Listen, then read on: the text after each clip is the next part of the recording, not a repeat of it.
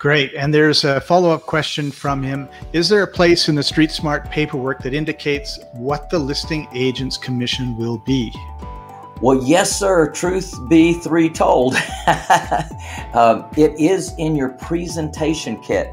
Now, in your whole enchilada junior, in your whole enchilada, I have a presentation, and this is the presentation process. You know, who we are, what we do. I always keep this handy who we are, what we do, how we operate, how we can help, how we're different than others, what the traditional costs of working with a real estate agent are. You see, we go through that with our client. And the reason we do that is we want to educate them. We want them to know exactly what the traditional cost of sell is.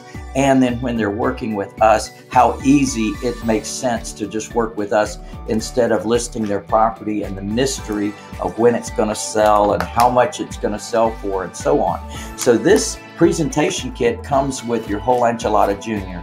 I strongly recommend that not only you print this out with your company name and your web address down here and all the good stuff that we teach you to do, but also study it, study it, and do the presentation over and over and over again.